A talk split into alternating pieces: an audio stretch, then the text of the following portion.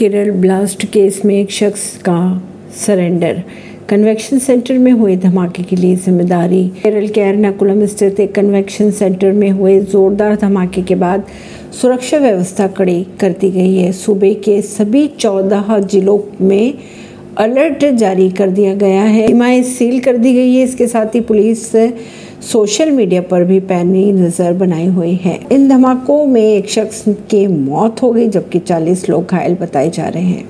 जिस convection centre में धमाका हुआ, वहाँ तीन दिवसीय धार्मिक सम्मेलन हो रहा था। आज यहुआ के साक्षियों की प्रार्थना के दौरान ब्लास्ट हुआ, जिसमें एक व्यक्ति की मौत की खबर आ रही है सामने। परवीनर सिंह नई दिल्ली से।